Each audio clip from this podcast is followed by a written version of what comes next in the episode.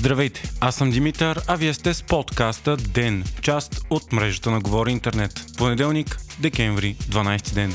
ГЕРБ върна на президента Румен Радев мандата си изпълнен. Това означава, че проекта кабинета с премьер професор Николай Габровски ще бъде гласуван в Народното събрание. Най-вероятно тази сряда. Габровски представи днес своите предложения за вице-премьери и министри и заяви, че те са експерти отдалечени от партийната принадлежност. За момента единствено български възход обяви, че ще гласува за кабинета, а ДПС казаха, че са готови на преговори. Силно впечатление направи, че екипът на Габровски е шарен и е от добре познати от миналото хора, свързани с дейността на ГЕРБ, но и на други политически партии като ДПС, БСП и НДСВ. Именно в тяхната тройна коалиция, преди на власт да дойде Бойко Борисов, министри са били Миглена Тачева и Меглена Пукчиева, които сега са предложени за вице-премьери. Сред спектъра на министри има и такива, които са били част от ДСП и много вече участвали в различни кабинети Борисов или Орешарски. Смята се, че по този начин ГЕРБ ще се опитат да търсят широка подкрепа за кабинета си.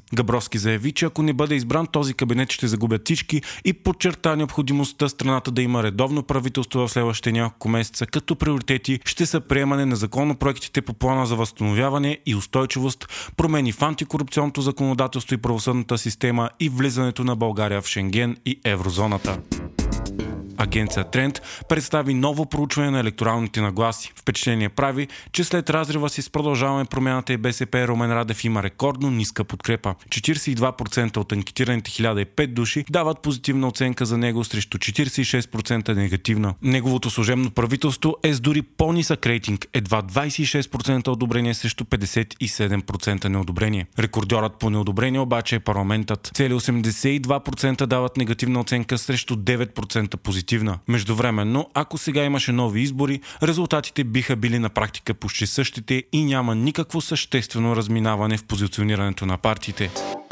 Изключително вълнуващи и драматични бяха четвъртфиналите на световното първенство от петък насам. В събота Марокко поднесе най-голямата изненада на Мондиала, отстранявайки с 1 на 0 фаворита на мача Португалия. Така мароканците станаха първата африканска нация в историята, която се класира в топ 4 на най-добрите отбори в света. Изненадваща беше и победата на Харватия, която отстрани след дуспи смятаните за абсолютен фаворит за спечелването на титлата Бразилия. В много ужасочен и напрегнат матч пак Нидерландия падаше от Аржентина, когато футболистите изравниха за 2 на 2 в последната минута на добавеното време. Накрая двобоя беше решен в полза на Аржентина след Дуспи. Не по-малко любопитен се оказа и матчът между Франция и Англия, който завърши с 2 на 1 в полза на текущия световен шампион. Матчът сякаш приключи, когато към края на редовното време капитана на Англия Хари Кейн изпусна дуспа и възможност да изравни. Така, за място на финал утре ще се борят Аржентина и Харватия, а в сряда Франция и Марокко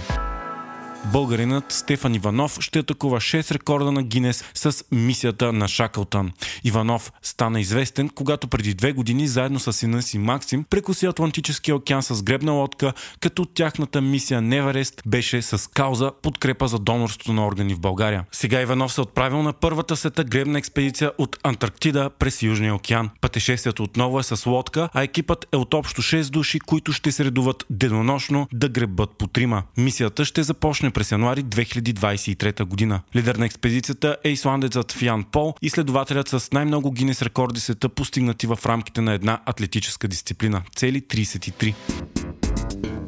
Космическият кораб Орион, който обиколи Луната в рамките на мисия Артемида, кацна успешно вчера в Тихия океан. Капсулата на НАСА и манекените на борда обиколиха спътника ни за последен път преди 5 дни, прелетяха на около 130 км от повърхността и се отправиха към Земята. Това беше тестова мисия преди Артемида 2, която през 2024 година трябва да върне хора на Луната за пръв път от 50 години насам.